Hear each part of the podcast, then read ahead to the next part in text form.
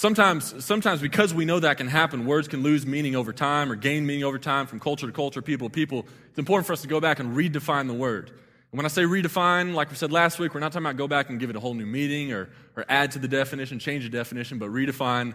Uh, seriously, can you take that off? Because that's really distracting on these two screens down here. Thank you. Uh, sometimes well, when I say redefine, what I mean is go back and really look at the roots of the word. And so that's exactly what we're doing these next couple weeks. We did last week as we look at this word worship, worship redefined, or redefined worship, whatever we're calling this series. Um, and, so, and so I want to do that tonight. And what we saw last week is worship goes deeper than just uh, a reflection of, of knowing God, whether that's through just mental knowledge or experiential knowledge. Worship goes deeper than that. Worship really is a, is a natural response to having love, feelings, and affections for God. And what we saw last week in that story of Nehemiah 8, that, that, uh, that the Israelites worshiped God because God had captured their hearts. And so the question that we kind of landed on last week was Has God captured our hearts?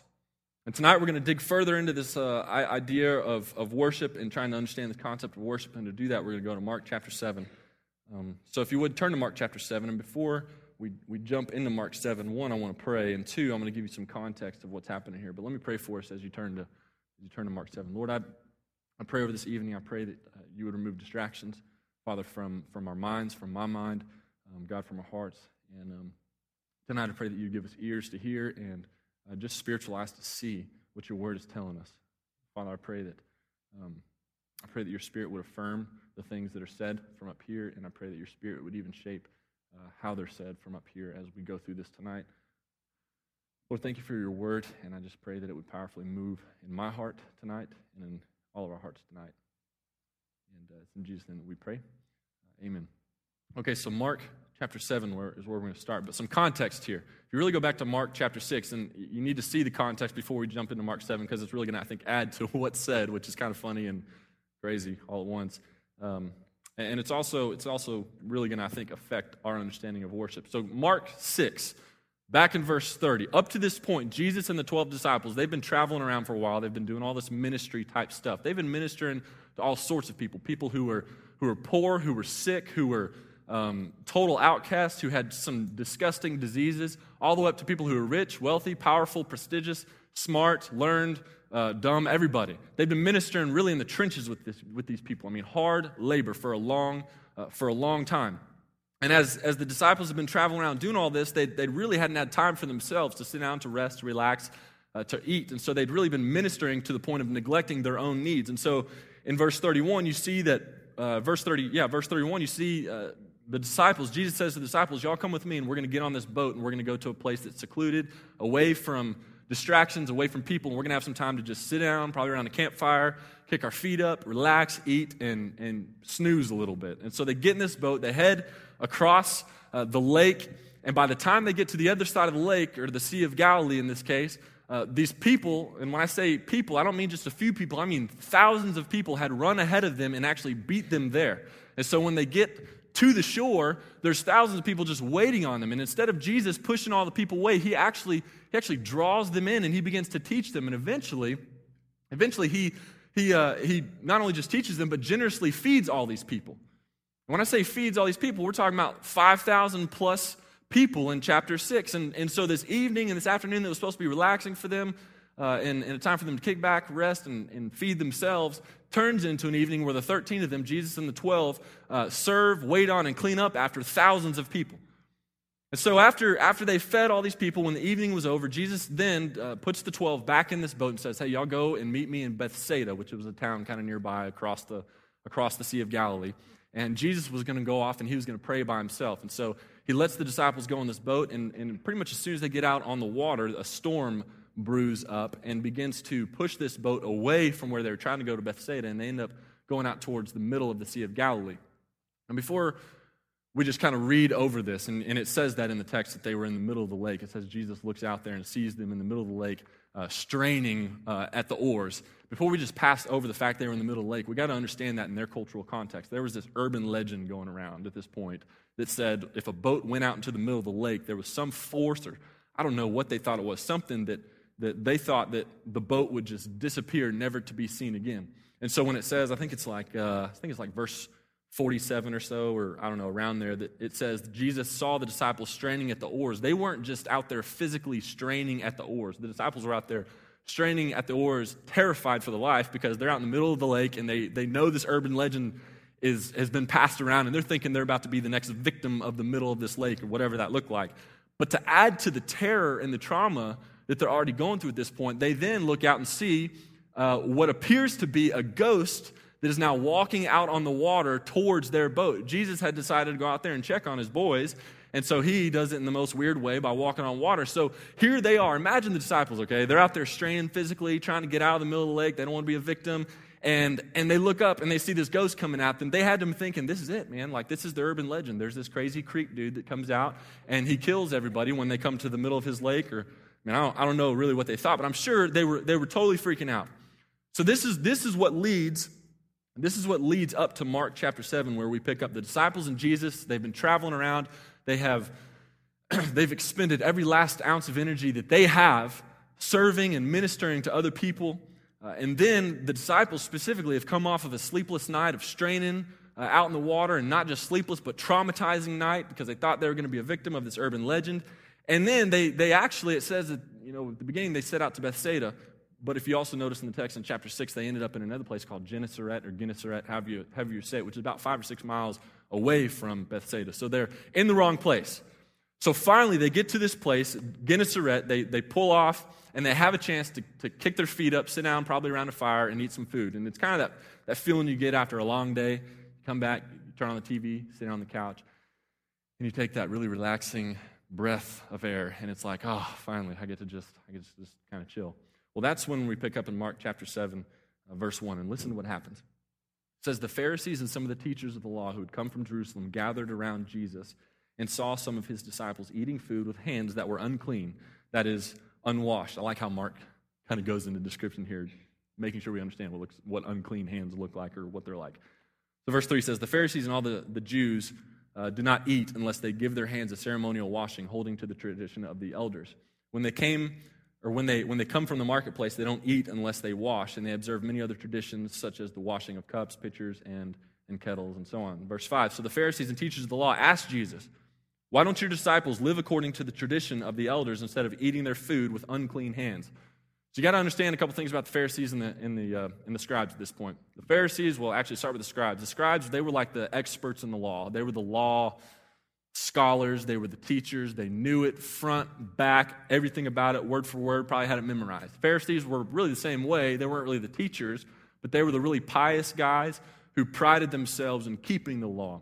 And I don't mean keeping it casually, I mean keeping it down to every last dotted I and crossed I mean, these were like the religious police officers of their day.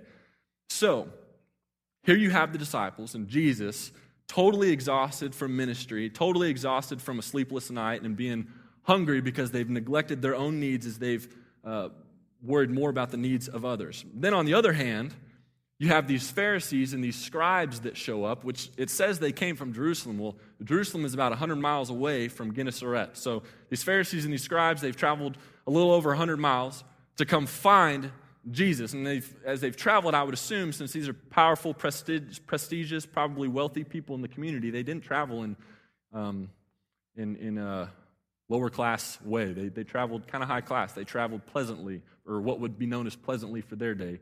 Um, they, they traveled in comfort. And I would also assume that as they traveled, they co- totally and completely ignored the people that they passed along the road. They didn't stop, they didn't minister uh, to other people who may have had needs around them. So, uh, not only that, they, they go this 100 miles really with the intention of their mind of hunting down Jesus. And the whole reason they were hunting down Jesus is because as they were there swimming in their sea of, of prideful piety, they're searching for anything to accuse Jesus and the, and the 12 of. And so when they show up here in chapter 7, verse 1, Jesus and the disciples finally sitting down, taking that fresh breath of air, kicking their feet back, relaxing, starting to shoot the breeze and eat for the first time in a while, they show up and they see what looks like a small window of opportunity to finally accuse Jesus and the disciples of, of doing something wrong. This is their chance to get him. And what they saw was, is that as Jesus and the disciples start to eat, they saw that Jesus and the 12 had failed to wash their hands before eating. They began to eat uh, without clean hands, which for them culturally was a big no no. I talked last week how, how I went to uh, Senegal in West Africa. And when we went there, uh, one of the things culturally they told us on the front end that was a really big deal was you have your hands each have specific assignments. Your right hand is your shaking hand. Your left hand is your bathroom hand. All right, and uh, I won't go into detail, but they don't have toilet paper over there, so that's what your left hand was for. It was pretty disgusting. And so, I mean, if you shook somebody's hand, you shook their hand with their with, with your right hand. If you went up with your left hand, it was a total diss in their face, and they would I mean they would take that totally wrong, especially coming from a foreigner. So shake people's hand with your right hand, you do your bathroom stuff with your left hand. Well, you would also eat together from a community bowl. Now, you would only use your right hand, so if you were a left hander, you had to really focus hard on not using your left hand because that was totally rude to stick your bathroom hand in the communal bowl. But you would, uh, you would eat out of communal bowl with your right hand, but before you would actually start to eat, they would pass around this rusted little bucket um, of water, no soap, and you would wash both of your hands in that bucket of water before eating. It was kind of this ceremonial washing, probably pretty similar to what they were doing in ancient Israel. So you'd wash both your hands, your clean hand and your not clean at all hand, in this same bucket of water, pass to the next person, they'd wash it, pass it to the next person, and they'd wash it. So, I mean, you'd hope you were the first person to wash. If you weren't, well, you were washing it with some people are putting some hand sanitizer on right now as I'm talking about this. Um, so, yeah, I mean, it was pretty disgusting. It was their version of being sanitary. And so, so the Pharisees and the scribes, they saw a window of opportunity when Jesus and the disciples, they failed to do this before they ate. And not so much because they could call them out on being unsanitary, though that they definitely were being unsanitary by not washing their hands. The issue wasn't at all really a matter of, of being sanitary. The issue that the Pharisees and the scribes were calling them out on was they weren't adhering to religious ritual and religious ceremony. So the Pharisees, verse 5, and teachers of the law asked Jesus, Why don't your disciples live according to the tradition of the elders instead of eating their food with unclean hands? Now, Jesus and the 12 disciples have just basically been pulled over by the religious police of their day. Instead of being asked, like, Do you know how fast you're going back there? Instead, they're asked, uh, Why didn't you do what every God fearing Israelite does before they eat? Why are you irreverently eating your food with unclean hands? Now, understanding the context here of chapter 6 leading into chapter 7, like, I, it's hard for me to understand why verse 6 doesn't say Jesus uh, got up at this point, uh, looked at the Pharisees and the scribes, zapped them dead, sat back down, propped his feet back up, and continued eating. Uh, but it doesn't say that. I was, I was at um, I was at Zara's the other day having coffee, and there was a group sitting kind of next to me, and I was awkwardly eavesdropping, I guess. But they were talking about some books that they were reading, and one of the guys starts talking about this book called The Knowledge of the Holy. It's a book by a guy named A.W. Tozer, which he's a great author. In fact, I'll quote him here in a little bit. But as he was talking about it, word for word, I wrote, as soon as he said it, I get on my computer and start typing it up what he would say because it's hilarious. He says, Every time I read it, talking about the book, every time I read it, God throws a grenade in my mind and blows up my face. Um, so, I mean, you'd almost expect that in verse 6, something like this would happen after they finally had a chance to relax, and then these Pharisees and the scribes show up and get mad because they didn't wash their hands. You, but it doesn't happen. There's no like fatal zappings or mind bombs or anything like that. Um, but, but, Jesus does hit them right square in the nose with what he says next. Look at verse 6. He replied, Isaiah was right when he prophesied about you hypocrites. As it's written, these people honor me with their lips, but their hearts are far from me. Jesus leans over, and as he as he leans over, he looks at these guys in the face and he says to them, You guys are just hypocrites. And before we move on to the next part, like just passing over this word hypocrite, because I know we hear this word a lot. Culturally, it, it's, it's tossed around. Like, we need to understand how they understood the word hypocrite in, in their day. A hypocrite in their day, which I think is kind of funny and, and really has some depth to it, but more humor, I think, in the way Jesus uses it. But a hypocrite in their day is, is, is a man, you would hear it described a lot, like as you're kind of researching this, a man with, um, uh, with like a second face. That's what they say. But basically, a, a hypocrite was an actor. Uh, it was somebody who would wear a mask or who would wear a costume. So, uh, so yeah, I mean, anybody really who wears a mask or a costume is a hypocrite. So, like Hollywood, is the most hypocritical town in the United States of America, all those actors that live there. Halloween is like the most hypocritical day of the year for us in the United States because of all the costumes. Anybody who wears a mask or a costume or plays a part other than their own normal self is a hypocrite. Cross dressers, they are hypocrites. And so when Jesus calls these guys hypocrites, essentially what he's saying to them is, You guys are just a bunch of actors. You guys are just a bunch of cross dressers. He says, Look, take off your Snoopy outfit, sit down, and let's have like an open and honest conversation uh, over here. And so then, then he quotes Isaiah 29. And he does this intentionally. He knows, he knows that by quoting Isaiah 29, he's going to really connect with these Pharisees and these scribes. Because he knows that these Pharisees and these scribes, I mean, that's what they do. They study uh, the law and the prophets, capital L and capital P. And so he knows that they know Isaiah. They probably have it memorized word for word, and they know the context in which what he says here in verse 6 and 7 is being said back in Isaiah 29. This is a, seven year, 700 year old prophecy that he quotes. And he says this He says, As it's written, these people honor me with their lips, but their hearts are far from me. He explains exactly what a hypocrite is. And, and in this case, the costume being worn is the costume of a God fearing Israelite, a worshiper of the King of Kings. And Jesus says to them, You honor God with your lips, you wear the costume. This isn't the only time that we really see Christ go off on these Pharisees and these scribes. If, if you were to flip back to Matthew 23, um, Jesus actually goes into more detail on how outwardly they presented themselves as God fearing men. Matthew 23, verse 5 says this Everything they do, talking about the Pharisees and the scribes, everything they do is done for men to see. They make their phylacteries, which we'll look at that word, man, that's a weird word. They make their, phylacter- their phylacteries wide and the tassels on their garments long. They love the place of honor at banquets and the most important seats in the synagogues. They love to be greeted in the marketplaces and to have men call them rabbi. And here's basically what he says they love to have their phylactery, phylacteries. Everybody say phylacteries. That was better than I did. So they have their phylacter, their phylacteries wide. What a phylactery was, what it was, it was like a headband with a box on the front of it. And in this box, they would keep written verses. So they would have this headband, and, and these Pharisees, instead of having just these tiny little boxes, they'd have these really wide boxes. I mean, I just have this really awkward image of a dude walking around with a headband and this massively wide phylactery on his face that I guess symbolizes because he's got it on his head that he's got this scripture in his head and his heart, whatever. So they got these phylacteries, show they're spiritual.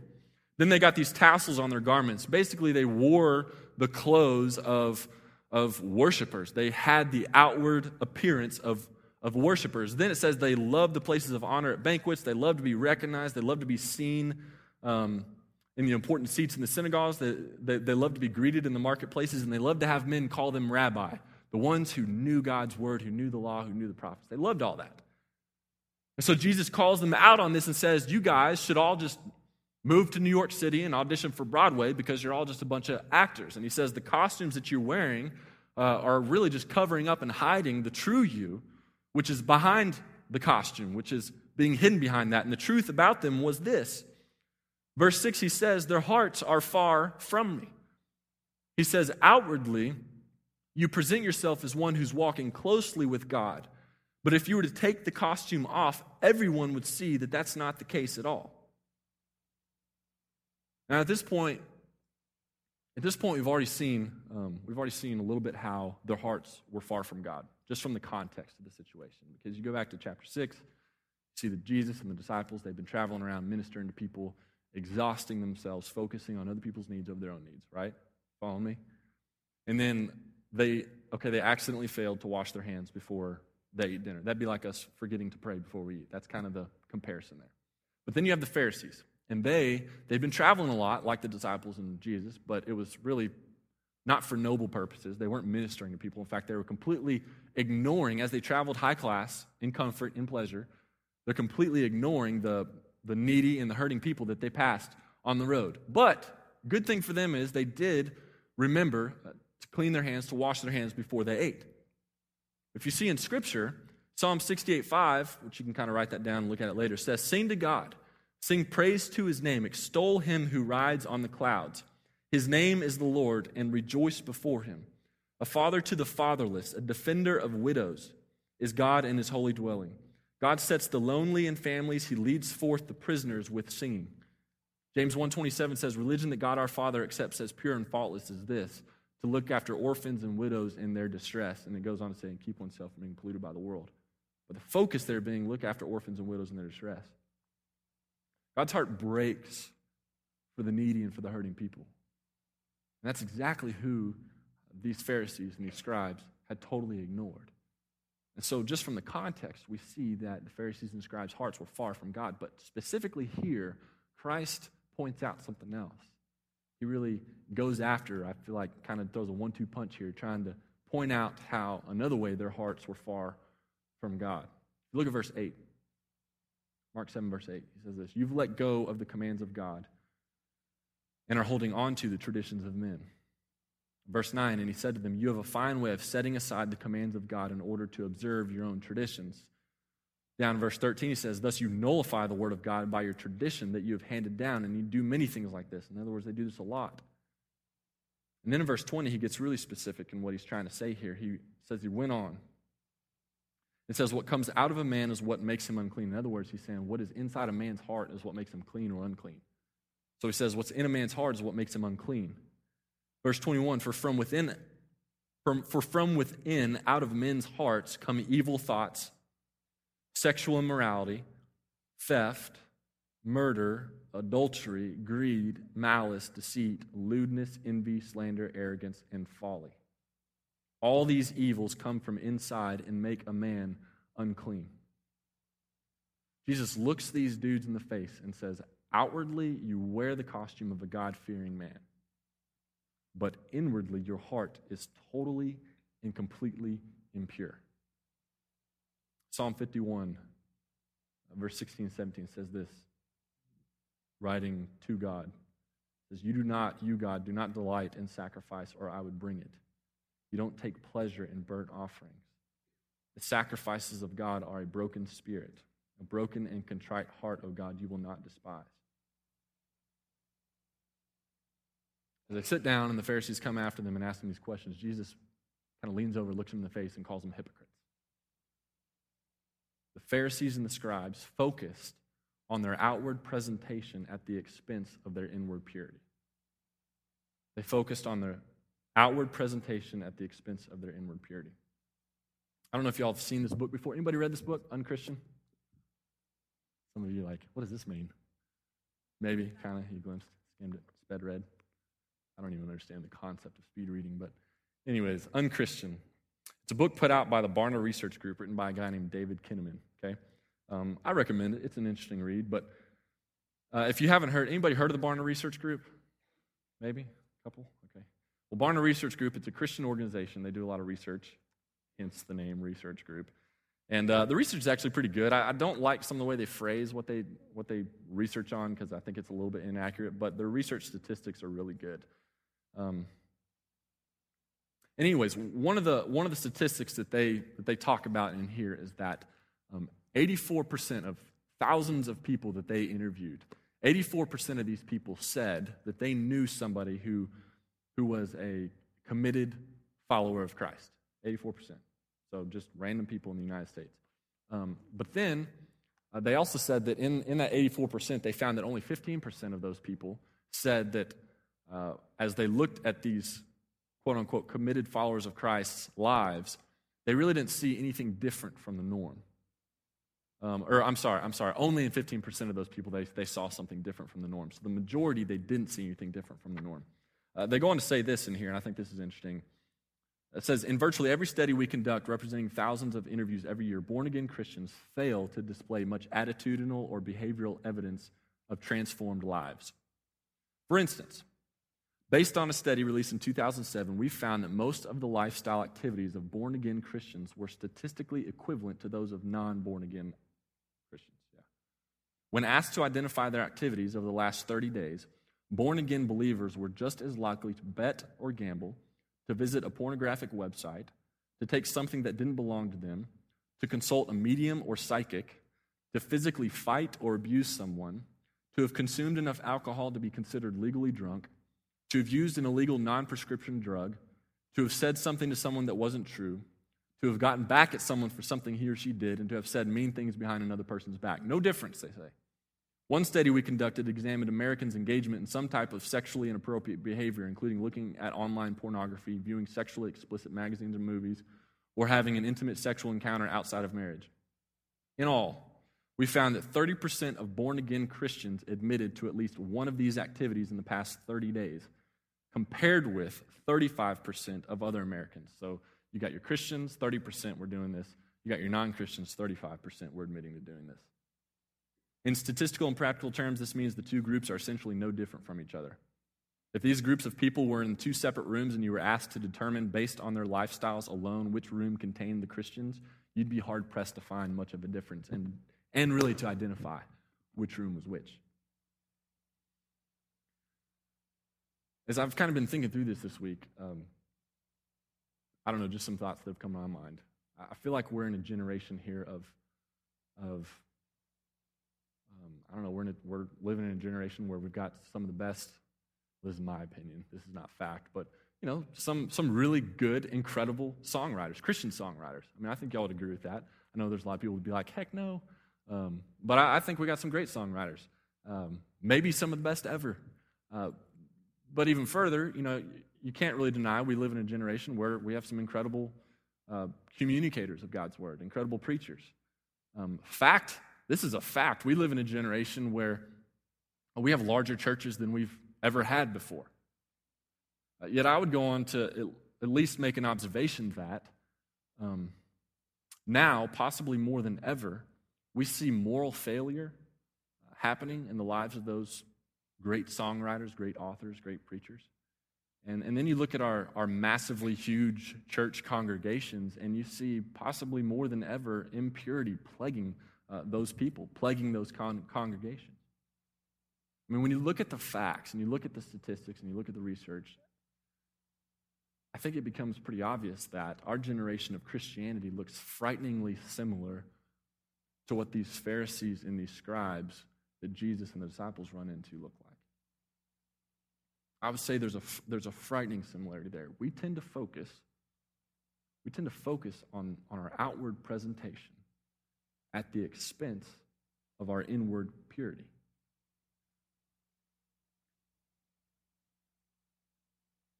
So then you have to ask the question Is God glorified in this?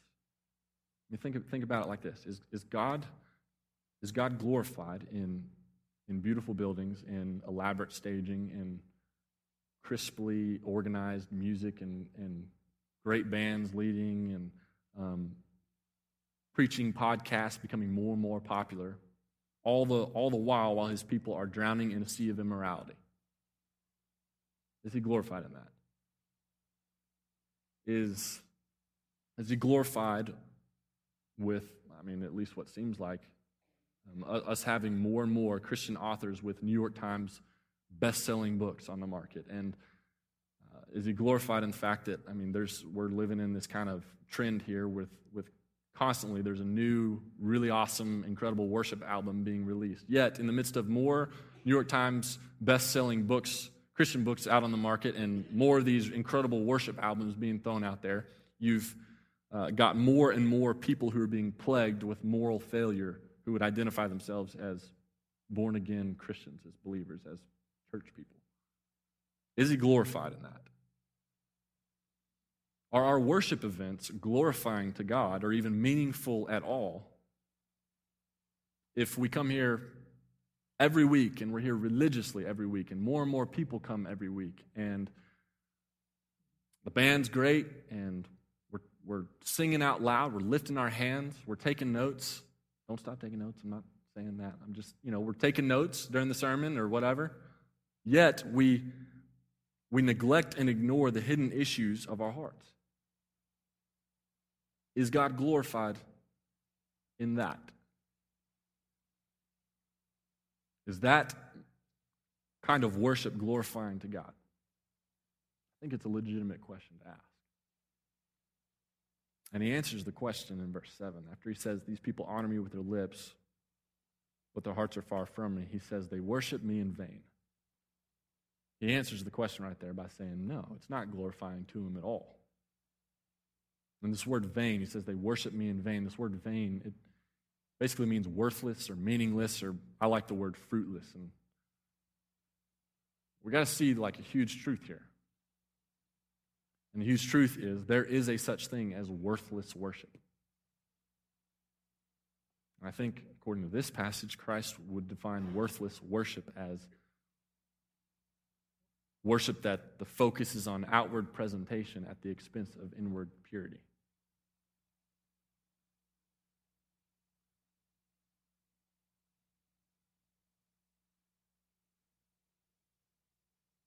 God is much, much less concerned with the size of our worship gathering and much more concerned with the sanctification of our hearts. He's much less concerned with the presentation of our worship and much more concerned with the purification of our hearts. And not only is this worship vain, meaning worthless or meaningless and not glorifying to God, but it's vain, meaning fruitless or powerless. Kind of talked about this last week. Um, these guys from New Orleans, uh, this halfway house, Bethel Colony South.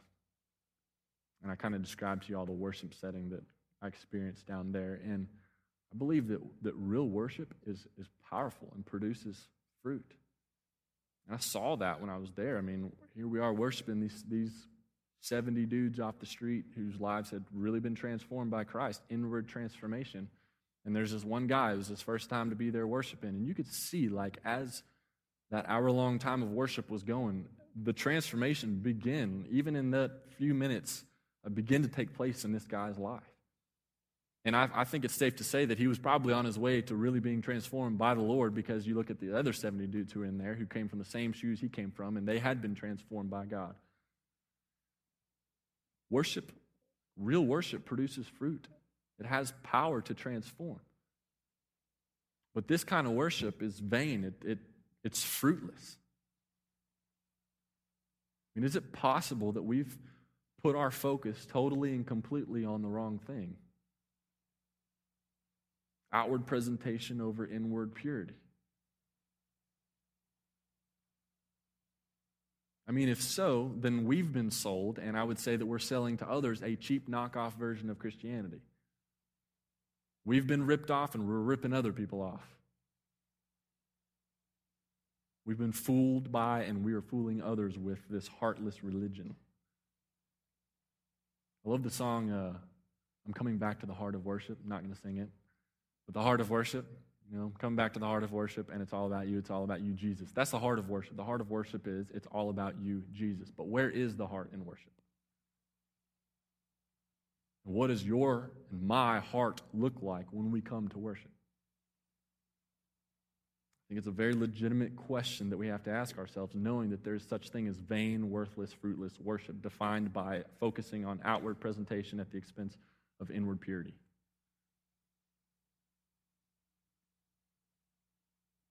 And that was the issue that these Pharisees and these scribes were dealing with when Jesus kind of drops this A bomb on them. And it's very possibly, I think, an issue that we deal with in here right now, tonight. A.W. Tozer, that guy I mentioned earlier, he says this, said this, he's dead. But he said, uh, he said, Christian churches have come to the dangerous time predicted long ago.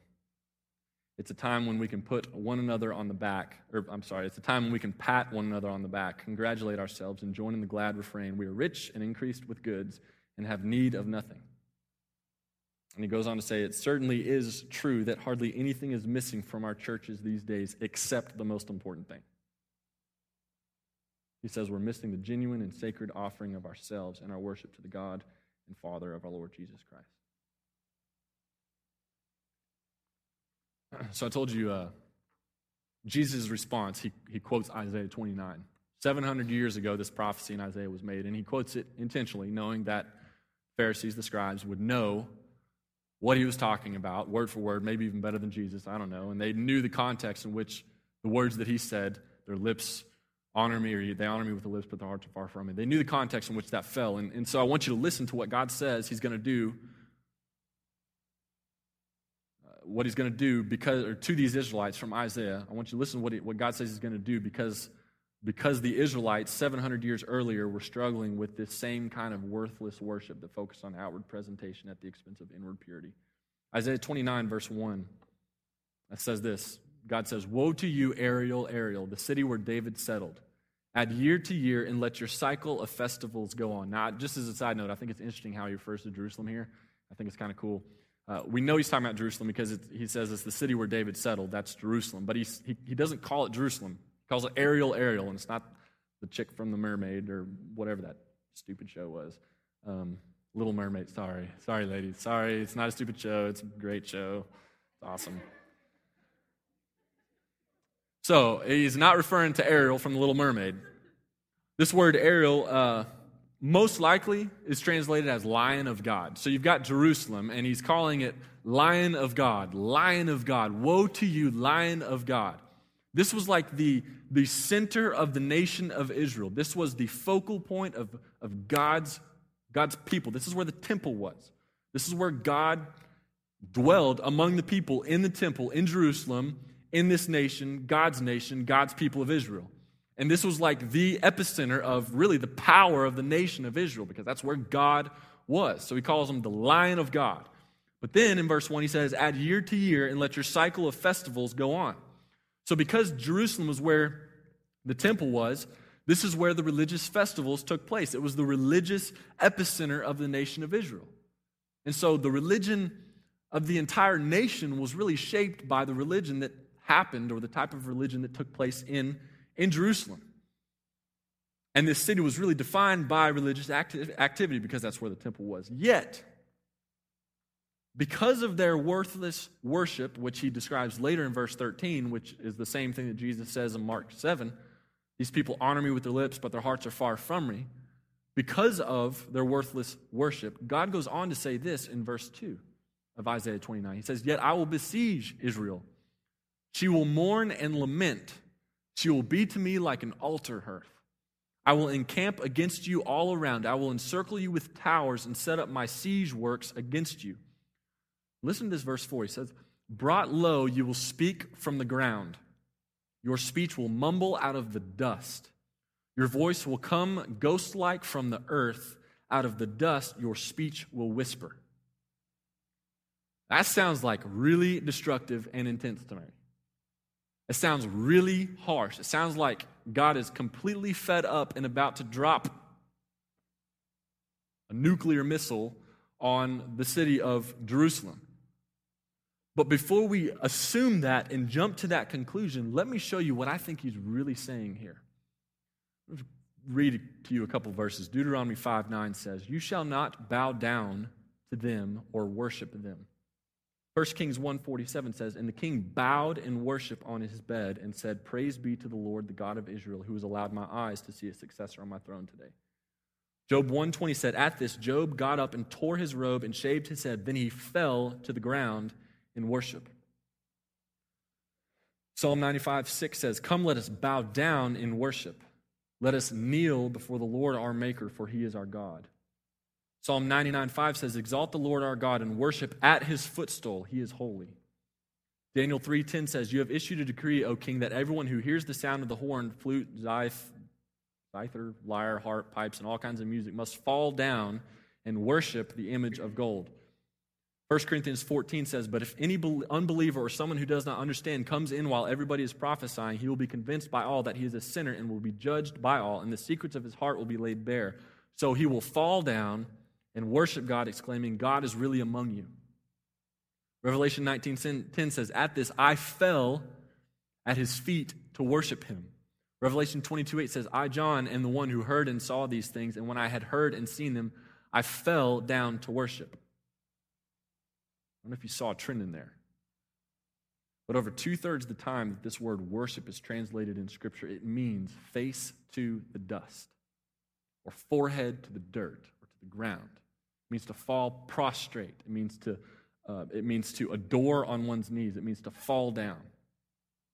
The overwhelming majority of cases in the Old Testament and even in the New Testament where this word worship is, it means to bow down. So in Isaiah 29, when God says, I will encamp against you all around, I will encircle you with towers and set up my siege works against you, brought low, you will speak from the where? From the ground. You will speech, uh, your speech will mumble out of the dust. Your voice will come ghost like from the earth, and out of the dust your speech will whisper. God isn't saying, I'm going to destroy and totally dominate these people. He's saying, I'm going to teach these people how to worship. And there's two ways he's going to do this. One, he'll expose who they are at the core. He's going to expose their weakness.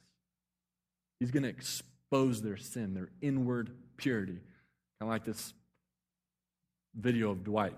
Michael found out that he'd been meeting behind his back with Jan, and so, you know, he's exposed, and what does he do? He drops to the ground and fall face to the carpet, not to the dust, I guess. Maybe it was dusty. He's going to bring them to a lowly place of transparency where they and all others see who they really are, to where they have a realistic perspective of who they are. 1 Corinthians 14 25 says, And the secrets of his heart will be laid bare, so he will fall down and worship God. The second way he's going to do this is he says back in Isaiah 29 14, God says, Once more I will astound these people with wonder upon wonder.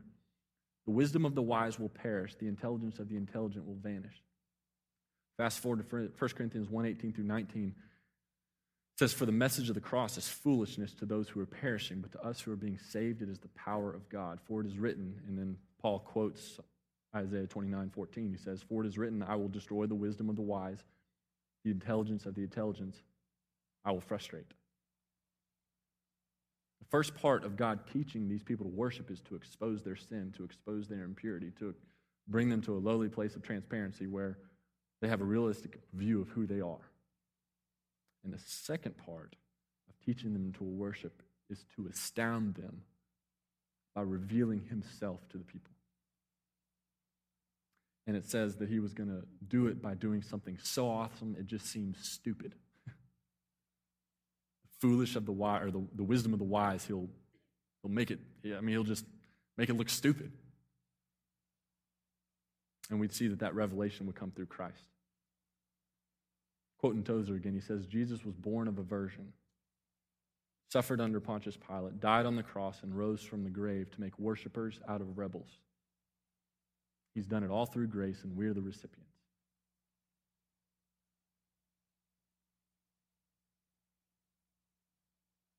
I fear that our concept of worship has been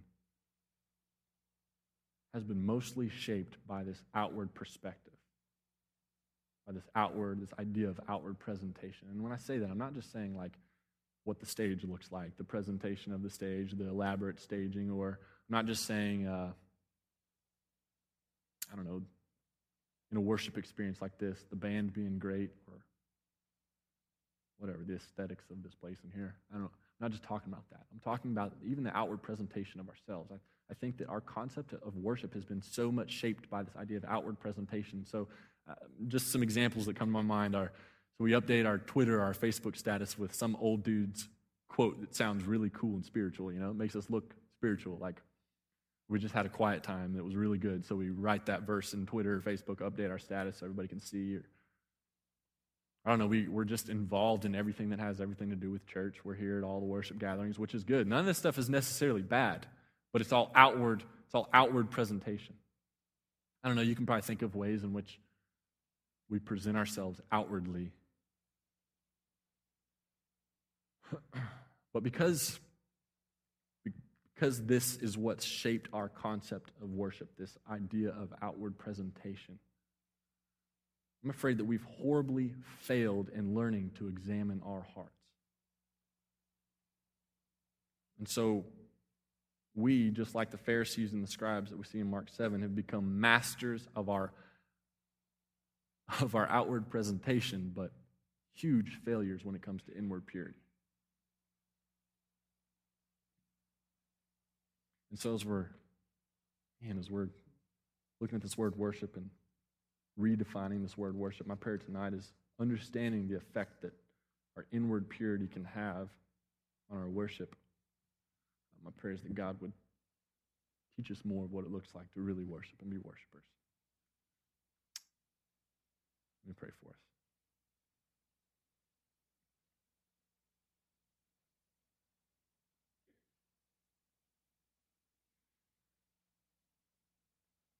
God, I, I pray that tonight your word doesn't go out void and come back void, and I know your word promises that it won't. So thank you for that. Dumb prayer, I realize. But God, I, I, I pray that tonight, um, I just pray that you convict our hearts of this. Pray that uh, you convict my heart and everybody's heart in here of just not really about outward presentation at all. It's about what's on the inside. And I know that um, I know we're not just statistics, but if, if we fit the statistics, then most of us in here are struggling probably with some impurity in our hearts. And I just pray that you would um, bring us to a place of, of transparency with ourselves and even with others, and most importantly with you in that. And uh, um, I pray that as you expose those weaknesses and those impurities and those sins, I pray that you'd also um, open our eyes to see what you've done through Christ and the way you've revealed yourself to us through Christ. That astounding the people that you talk about in Isaiah. Well, thank you for your son, Jesus, and uh, just the love and the grace. You say wonder upon wonder, and I, I feel like that's referring to not only the grace that comes through forgiveness, but the grace that comes through your Holy Spirit that you give to us to help us overcome these impurities. So I thank you for that, Lord, and I pray that you would help us to not neglect the examination of our hearts. And I pray that you would transform us into true worshipers of you. It's in Jesus' name that I pray. Amen.